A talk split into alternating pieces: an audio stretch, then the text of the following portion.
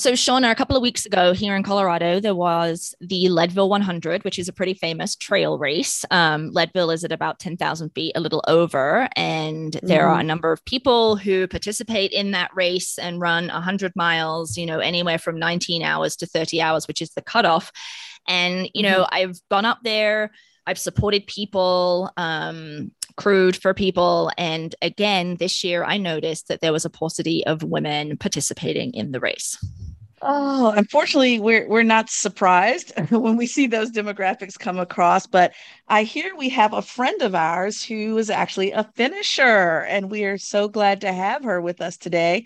Um, Lisa, I think we're going to have a great conversation with uh, the incredible Rachel Joyce. I'm Dr. Shauna Payne Gold, and I go by she, her, her pronouns. And I'm Dr. Lisa Ingarfield, and I go by she, her, hers. Welcome to Unfazed, a podcast to disrupt your normal and challenge your brain to go the distance.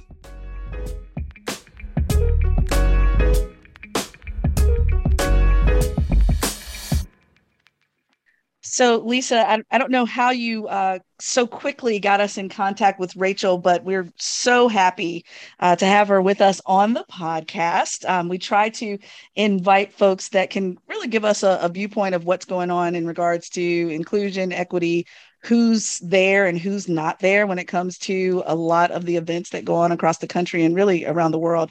And so I'm super happy to have a fellow endurance sport athlete, which I could never say that I hold a, a light to anything that she's ever done. The wonderful Rachel Joyce, who is a five, we've been debating whether she's a five time or six time finisher, but uh, six time finisher of the 140.6 distance um, in Ironman, as well as one one win at Roth, and then also uh, podiumed at Kona three times, right? So I, I just want to be the person that you know shows up as the the cheerleader and the support Sherpa at Kona. Like that's my goal in life, right? But to actually finish and finish three times uh, on the podium is just incredible. And Lisa, I have to tell you a funny story. At Outspoken, what was it, two years ago? I was standing right there talking to somebody else, and I looked over my shoulder, and Rachel was standing there. And it was like the first time I was starstruck because everything else I had ever seen of Rachel was all the YouTube videos of her Kona runs. And so when I look over and I see she's there, I'm like, oh my God, what what what do I say? What do I say? So glad to have you here, Rachel, to to talk about uh, your experience at Leadville. Uh, well, thanks for having me on. I'm a big fan of your podcast, so um, it's it's great to be be on and not just listening to you both. awesome. Well, we love that you're a fan, and um, I am excited to have a fellow Brit on the podcast. There's a few of us here in the Colorado area who participate in endurance sports. Shout out to Melanie at Poppy Sports because I think she listens. Um, so, we're interested, Rachel, if you want to share just generally before we jump into the gender stuff, like what was it like to train and race for Leadville after, you know, finishing up and retiring from triathlon? Um, you know, you have a family now, things are different, um, but that's a lot of time to spend running around Boulder in preparation for 100 miles.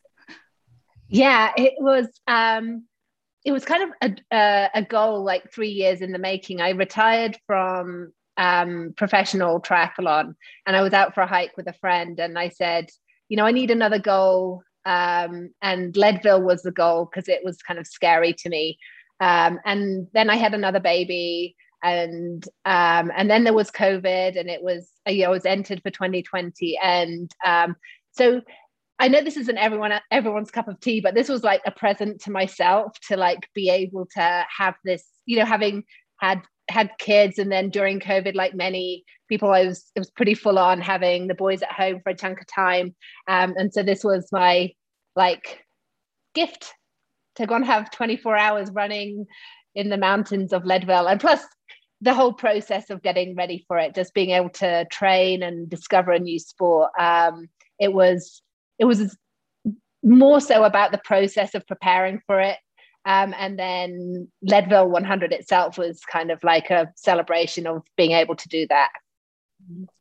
And Rachel, I, I resonate with what you're saying in regards to the training piece because I remember right after I had my second son, um, going out and running 10 miles was like a vacation when you've been at home with the little one for a while. And so just anything to get away that really feeds your body. But I think it fed everything else even more than my body, my brain, my, you know, I could actually have an adult thought with actual sentences in my brain at that point. So I'm I'm sure that did something for you as a um as as a mom, as uh, as you always mention, a recovering attorney, all those things. What was what was your thought pattern, even as you're going through this reward for yourself? Um, it was uh, it was my quiet time in the day, and you know, it was kind of, you know, I, I kind of love love my boys, um, but it's noisy. There's very little time to actually kind of think, and so like going out for a two hour run was like oh, I can really process some thoughts. And there's so much that has been happening in the world in the last two years. It was a good time just to kind of reflect on things happening in the world, not just with me, but just generally. And it was um, sometimes I did, and sometimes I just switched off and um, mm-hmm. just, you know, whatever came into my head came into my head. But it was, um, yeah, it was a treat. And even mm-hmm. even on mm-hmm. race day, I had a similar a similar feeling. Like it was like, oh, this is this is time for for me. I, it feels relatively simple. I just have to look after myself, and um, mm-hmm. um, that was yeah uh, something I really celebrated. And I think that's what kept me pretty upbeat during um, the ups and the ups mm-hmm. and the the downs of of um, of the actual race as well. Mm-hmm. Yeah, absolutely. I, I call my two boys um, I call them love with dirt on them and they're loud and you know all of that. They're just yeah I, I can understand the the feeling of getting away and being inside yourself for a bit and just enjoying every step of that. So I really appreciate your take on that. So tell us what you noticed you know tell us what you noticed about the people all of that. I'm so interested to hear more. Yeah I think I I came I was completely green when it came to ultra running. I, I didn't really know how to run on a trail, and it was kind of like a, as well as learning how to train for it. It was, um, you know, I started to follow ultra races, and I think I came at it with the lens of, you know, I'm always inspired by what uh, kick-ass women are doing out there, and so I was noticing what the women were doing, and I'm like, whoa, you know, Western States, um, which was in June, like I followed that, they were following it, and so at, at first I didn't dig deep into like what what were the overall participants, but I'm seeing that these women are like eight eight women in Western states finished in the top 20 overall. So these women are like on the scene and they are strong and they're really giving the top men a run for their money. And so that was what really struck me. And I kind of the, the people I'm following are mostly the women. And so then just last weekend it was the UTMB, and I'm seeing Courtney Dauwalter kind of come seventh overall in one of the toughest races. So to me, my first takeaway was like, wow, this is women are super strong at this event and they are they're really competing with the men and and in some respects um I kind of like Courtney's attitude because she will often go into an event and it's not like I want to win the women's race. It's like I want to win overall, um, and which is a bit of a shift.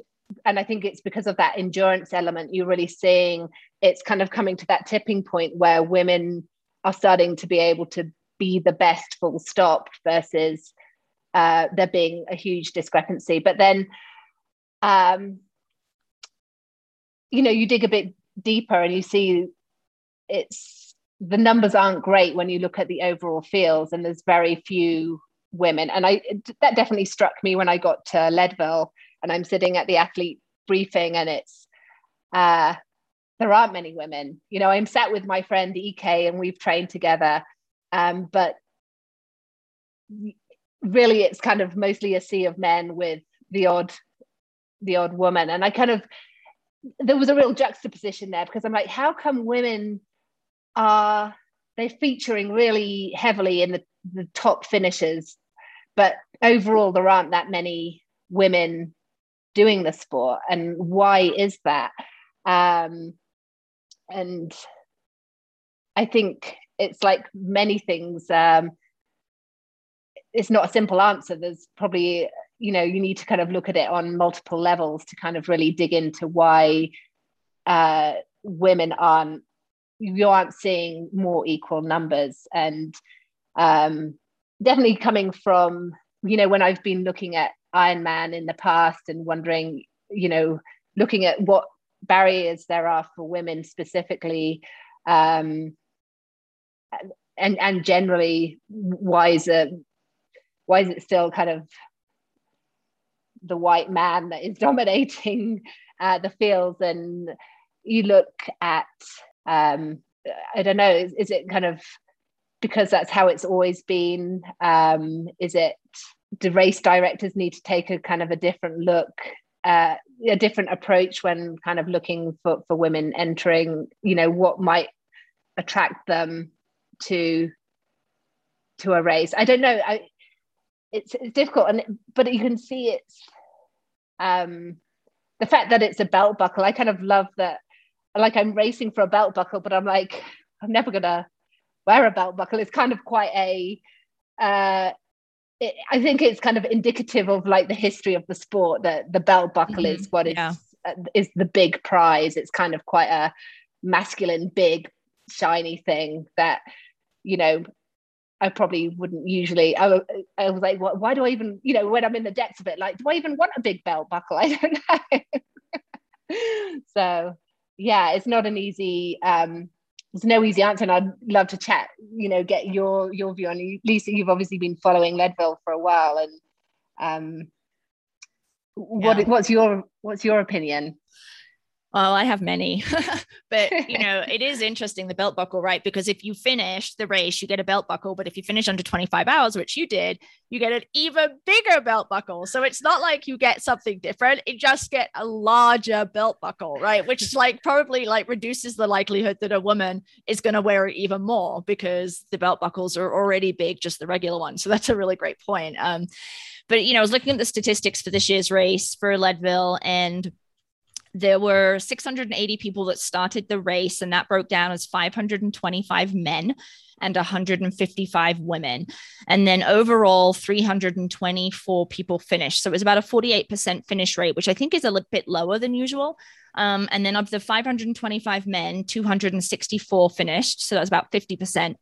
And then of the women, only 60 women finished out of 155. So that was a, about a 32% finish rate, which I think is definitely lower than usual. And then if you look at the overall with the 155 women, that's about a 23% rate for women. And I've definitely seen some of those long distance um, triathlons and other long distance trail races that have similar statistics where um, the you know the number of women participating hovers around 20 to 30 percent and doesn't really get above that um, you know, I don't know whether this year this year's numbers were affected by COVID, but certainly I could imagine, you know, like you had said, Rachel, you were qualified for 2020 and then COVID happened. And so then that bumped to 2021. So for the women who had registered and perhaps had created arrangements in their life so that they could train in 2020, and then that all went down the toilet, they weren't then able to replicate that for 2021 or perhaps childcare care of older adults. We know that falls primarily on women's shoulders. Um, loss of jobs. We know that women, you know, the the loss of women in the workforce has been enormous as it compares to folks of other genders. And so, you know, I'm wondering if any of that's playing into that 23% participation rate for Leadville. I mean, it's speculation, but I, I can't imagine it had no effect. You know, I don't know, Shauna or Rachel, whether you have thoughts on that. Um, I definitely think there's a, thing of um, we're emotionally fatigued. You know, like when you go into an event like that, I think you have to be ready to dig so deep. And we've so much has been pulling from that reserve. I can definitely see that being a big factor. It's not kind of a it's very difficult to measure, but it's um it was something I was definitely aware of. Yeah, I, I tend to agree with you on that. It's um it it's kind of like um, anyone who's been a caretaker even for a short period of time it's like caretaking on a hundred million like everyone has to be that caretaker whether you're whether you're taking care of children or you're simply taking care of yourself at home and just being conscious of you know, being kind of a germaphobe. Like our whole country has been kind of a germaphobe here. Um, the I think the world should be a germaphobe for a little while here until we get completely out of things. But you know, you're right. We've had to be on the defense in regards to our health and livelihood for the last 18 months. And you're right, Rachel. I think a lot of folks are simply exhausted. And so finding the ability to even go out and do a 30 minute run or walking while the kids are at the playground or even some of those smaller activities to keep your body moving have been, you know, they've be, been feeling quite heavy um, and I think part of that is because you know having the emotional momentum to even get out the door or put your shoes on. I I talked to a friend of mine a few weeks ago that said she stood at her front door and just sat there and cried as she was putting on her shoes because she hadn't really gone on a long run and gosh she couldn't even remember. It had been months. She hadn't gone on a long run in months. She wasn't even sure if she should go out because she just didn't feel mm. fit enough to do anything. And so she stood there and cried put her shoes on and just went for a walk and you know thought and you know listened to a little bit of music and got herself together and came back. But for those of us that are used to being endurance athletes and then dialing back in anyway seems like a natural outgrowth of emotion you know where we all have been and you know what does i don't like using self-care too much because sometimes i think that's like really commercial um, but truly how are we feeding ourselves? And i love your your language that you used rachel earlier about you know kind of rewarding oneself. You know how are we rewarding ourselves in other ways that don't have to be lead not all of us are going to do leadville but we need to do something comparable that kind of rewards ourselves after getting through this last year. So i, I think i think you're hitting mm-hmm. on something. Yeah, that emotional exhaustion I think is really important, right? Because there's been a lot of research, or at least it's it's coming out now around the strain that um, the emotional strain that has been experienced through COVID and being at home and all of those additional responsibilities. I mean, broadly across all genders, but specifically women. And then, so if you're just tired and exhausted, the idea of then training for something probably is the straw that breaks the camel's back, right? In terms of your decision making process around should I, um, you know, and then some women and and men and other folks, you know, didn't train at all during COVID. They just couldn't. So then you're thinking, okay, I'd registered for this race in 2020 or a 50 miler or a 50K or any kind of ultra distance.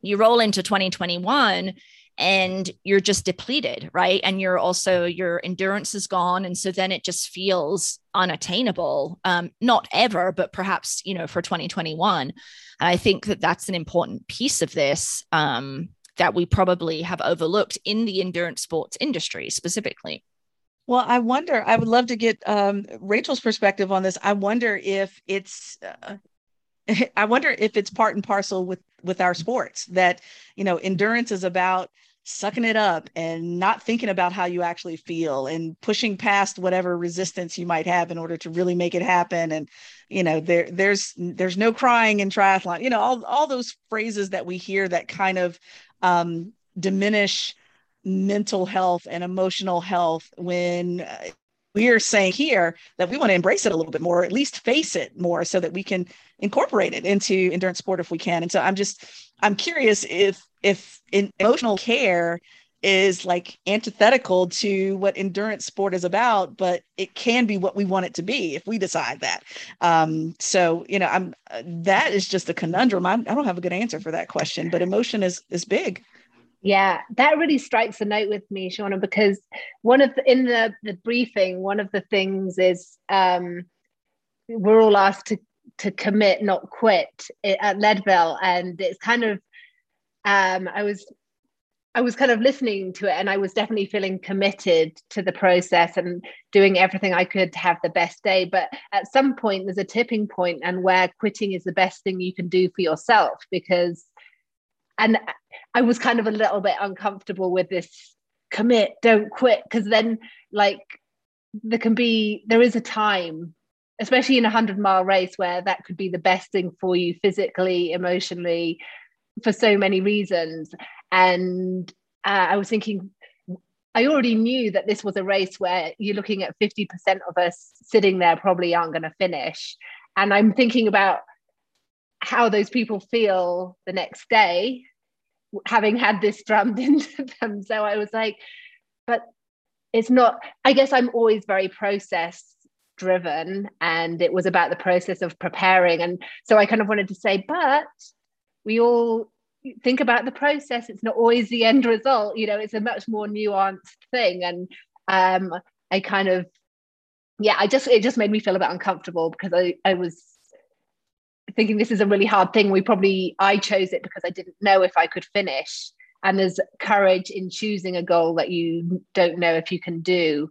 And so I didn't want like this narrative which said you're a if if you don't make it to the finish line, you're the quitter. Because I was like, bravo everyone for like choosing this audacious goal kind of thing. So I wanted there to be a pep talk afterwards too that but you know that that almost makes my makes me get a little teary because you know that's especially we we're coming on the heels of a previous conversation we had on the podcast specifically about imposter syndrome to begin with and i don't know if imposter syndrome yeah. and not knowing if you can finish is the same thing but i feel like they're a little bit of a venn diagram that overlaps a little bit where um you know i come from a background that's you know, not a pro athlete at all, wasn't even an athlete really in high school or college. And so everything is like a Leadville to you. It, it feels like like my my first mile that I ran straight was a Leadville to me, where it's like, I don't even know if I can do this, but I can at least walk that mile. And then you just kind kind of build and build. And so it kind of goes back to um, what I shared with Lisa a few podcasts ago about a friend of mine who asked me, she was doing her first 70.3. And I've done four and she asked me she said when when do you know when are you assured that you can finish it and I said, when you see the carpet, that's when, for, for people like us that have either been morbidly obese in our life, never been an athlete, uh, probably have not seen ourselves. So, similar to your situation where there weren't too many women that you could visibly see there. When you haven't seen yourself, and there's so many messages that tell you that this is not attainable, and you have the courage to at least try it and see what happens th- that to me is some of the depth of character and courage that frankly a finish line isn't going to always give you. Um, and so you know I've, I've told some friends of mine of course i want to see you finish but some of some of my best races they didn't feel good at the time but some of my best races were the races that i was a dnf because i'd come so far in the training and just I could pick any training weekend and show you something that I did that weekend that I'd never done before in life that was bigger than that finish. And so there's, I think there's uh, some emotional and, and character growth, a lot of that that occurs without a race even happening. Um, and so I'm just wanting to hear even more about what maybe what you found out about yourself during the training um, prior to that. Maybe you walked away with that even before the race began. Yeah, I think um, there.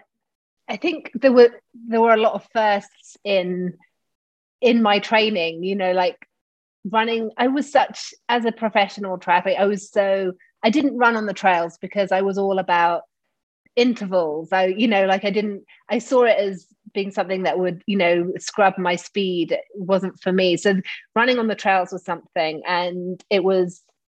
I don't like falling.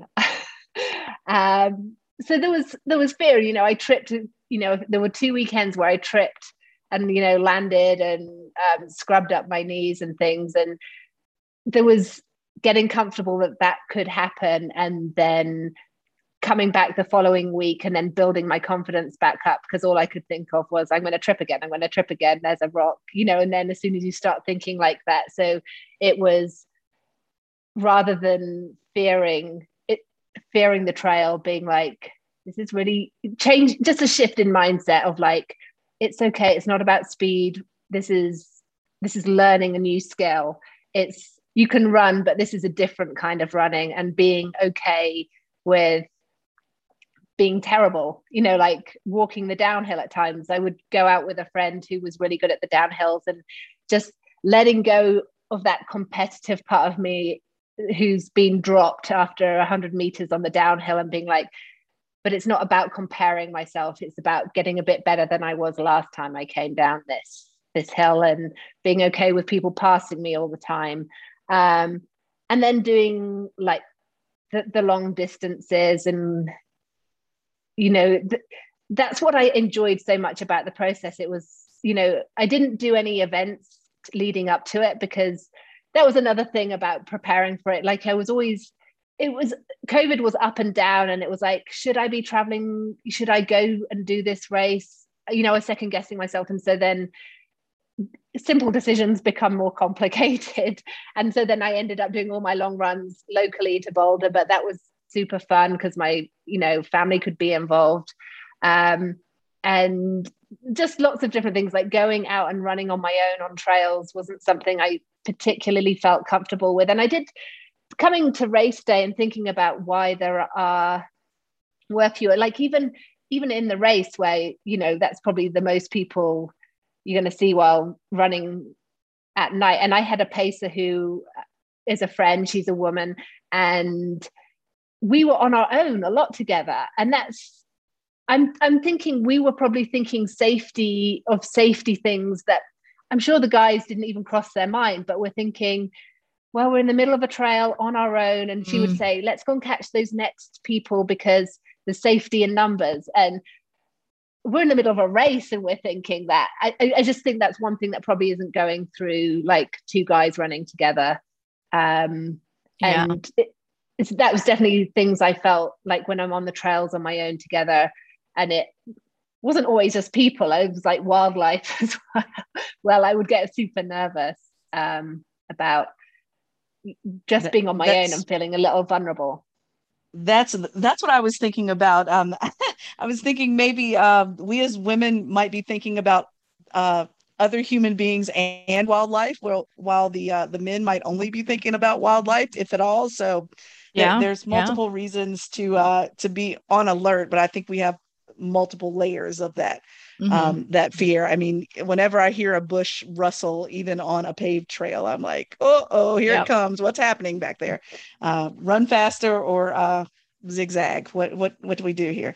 Um, but yeah, that, that's a major concern. So I, I, appreciate you bringing that up. Now, I guess my one of my questions that I wanted to ask about was, you know, what would you say, given that you, you know, noticeably saw that uh, there wasn't as much gender diversity as we might want there?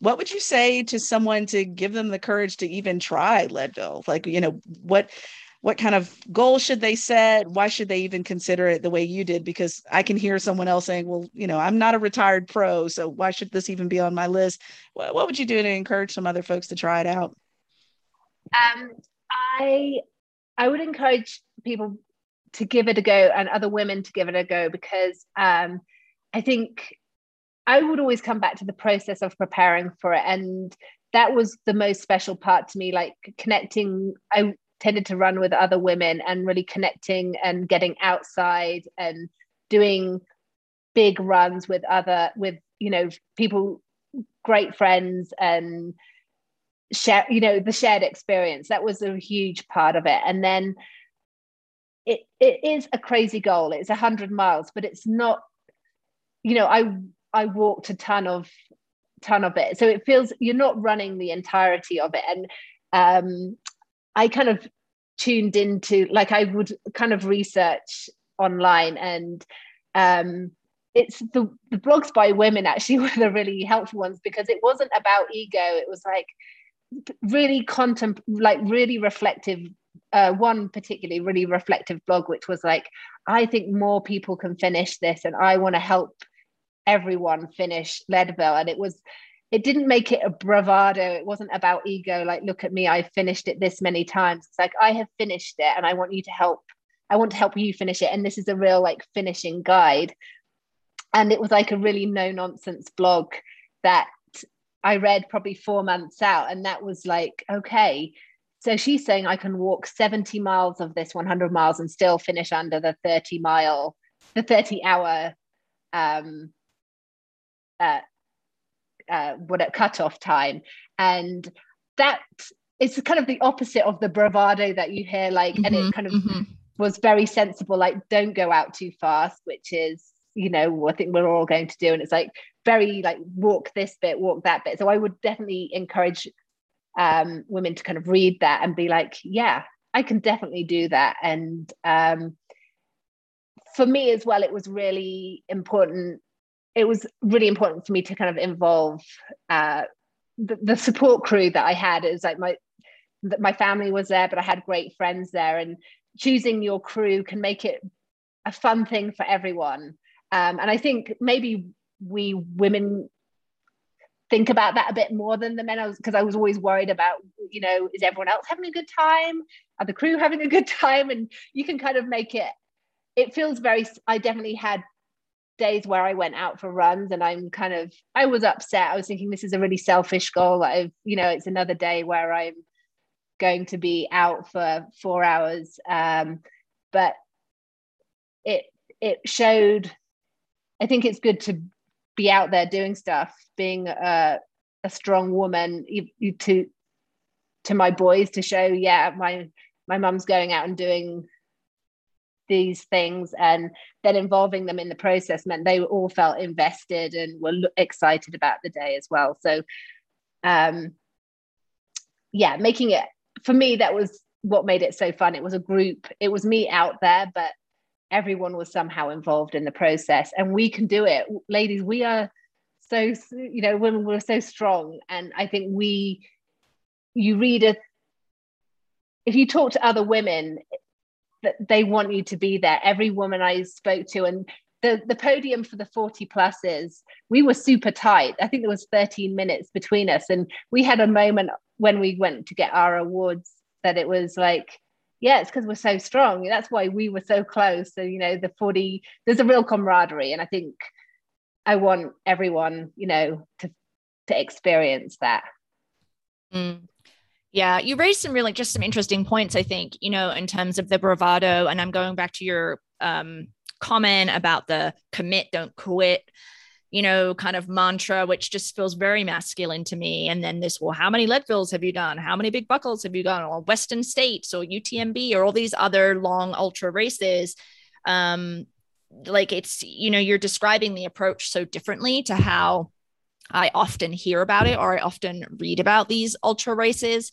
Um, and that there's a focus on the process. And so really it isn't a your commitment is not good or bad if you decide to step out of the race, right? Like deciding to stop, like you said, because that's the best thing for you doesn't mean that you're less committed than someone who, like, you know, injures himself and limps their way to the finish, which we've all done probably at some point or another.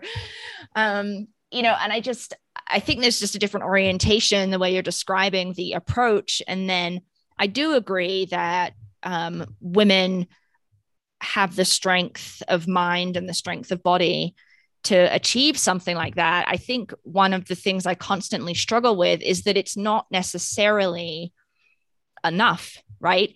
Because we exist in a culture that doesn't support women's goals in the same way that it supports um, men. Like for you to even feel like going out for four hours was a selfish maneuver. Like I'm not saying that there are probably men who feel that way, but on the whole, I would say that's not a feeling a guy gets when they're going out for their training run, whether it's for a marathon or a hundred miler, right? Or a triathlon. And so those cultural messages around selfishness, is everyone else having a good time? Um, you know, the time off work and all those constraints that exist kind of like primarily for women means that it doesn't matter how strong you are in your mind or in your body because sometimes you just can't do that. And that's this like root inequity that exists across these endurance sports when we start to get into those long all day kind of iron distance um you know marathon plus racing. And so it's like i it's that feels a little i get frustrated because i don't quite know how to affect the change that's needed.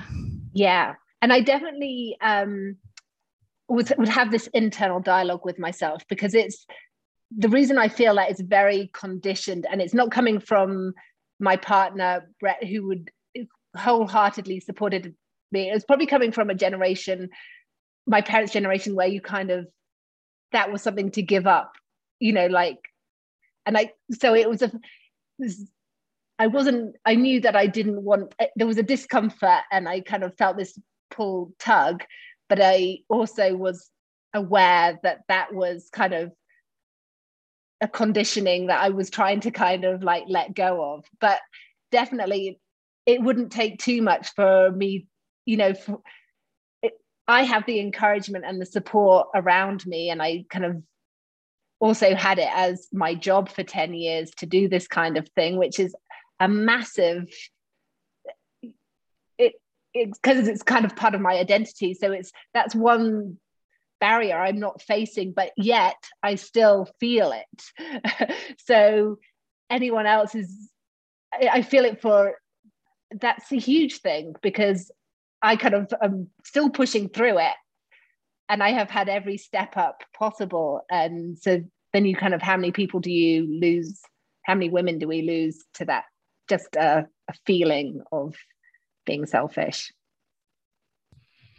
Yeah, I think it's a really important point for us to think about. And when we think, when we try to kind of provide advice or support to race directors about how do you do a better job of engaging more women, you know, it isn't just about lowering the cost to entry or the prize that you get at the end or you know there's these more kind of systemic changes that need to happen that i think you can affect a little bit as a as a race director but you know it's much more complicated and nuanced than i think many of us want to think about right we either be like well we'll just you know two for one entry or women just don't want to do that kind of thing and like that's that's the extent of the work um so we do have a long way to go. Um, and you ran a long way, Rachel.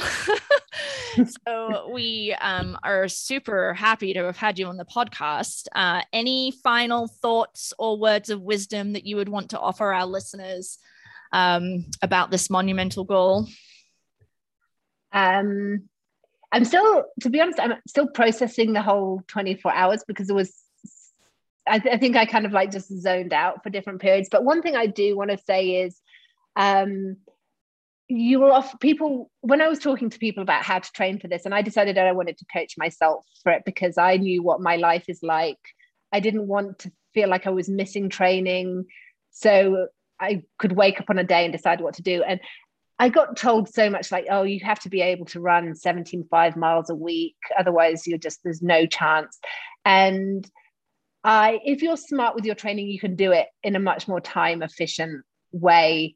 Um, you know, for me, it was a lot of combining like running and then hiking, which you can do um, with other people, with the family, and you can do the run early. And it wasn't, I wasn't training 15 hours a week. Most weeks were seven hours a week and then as i got closer then there'd be the big hiking days and so i think it's one of those kind of myths of like you're never going to be able to do it unless you're able to run x amount. People love these big numbers but i was like if you're smart and you work to your schedule you can you can kind of come up a pl- with a plan and get it done. Because it's i feel like that training expectation is a, is another barrier to people because it kind of sounds scary. Mm-hmm. but try it. And just mess anyone like i am no expert but i would love to share any insights i got from my training what was good what was bad um, so just uh, get in touch with me mm-hmm. great yeah um, it is a barrier you're right the expectation and i think those expectations mm-hmm. are born of this bravado masculine kind mm-hmm. of um you got to run 70 miles yeah. Yeah I, I think lisa we we should we should see uh who all wants to do leadville and how efficiently can we do it together? Uh, rather than bragging on 17 18 19 20 hours of, of running hiking let's see how few hours we can do it in and still get the job done. You see, that's much more impressive to me. it's like there you go. See, I, yeah. I, think that's built into our DNA. Uh, uh, the the uh, the strength to do it, and also the uh, awareness of mind to have the time management to make it happen at the same time. Yeah, yeah. Time management yeah. is the skill you actually need when training for yes. an ultra race. exactly, exactly. There you go. Uh, well, thank you, Rachel. This has been incredible. Um, I cannot wait to see, and maybe some folks can write into us and let us know if they make the commitment um, to do Leadville next year, and hopefully we can get them in touch with you so you can give them uh, the the time management. Uh, the, the time management primer to getting Leadville done in what sub 30 sub 30s uh, the one. Yeah.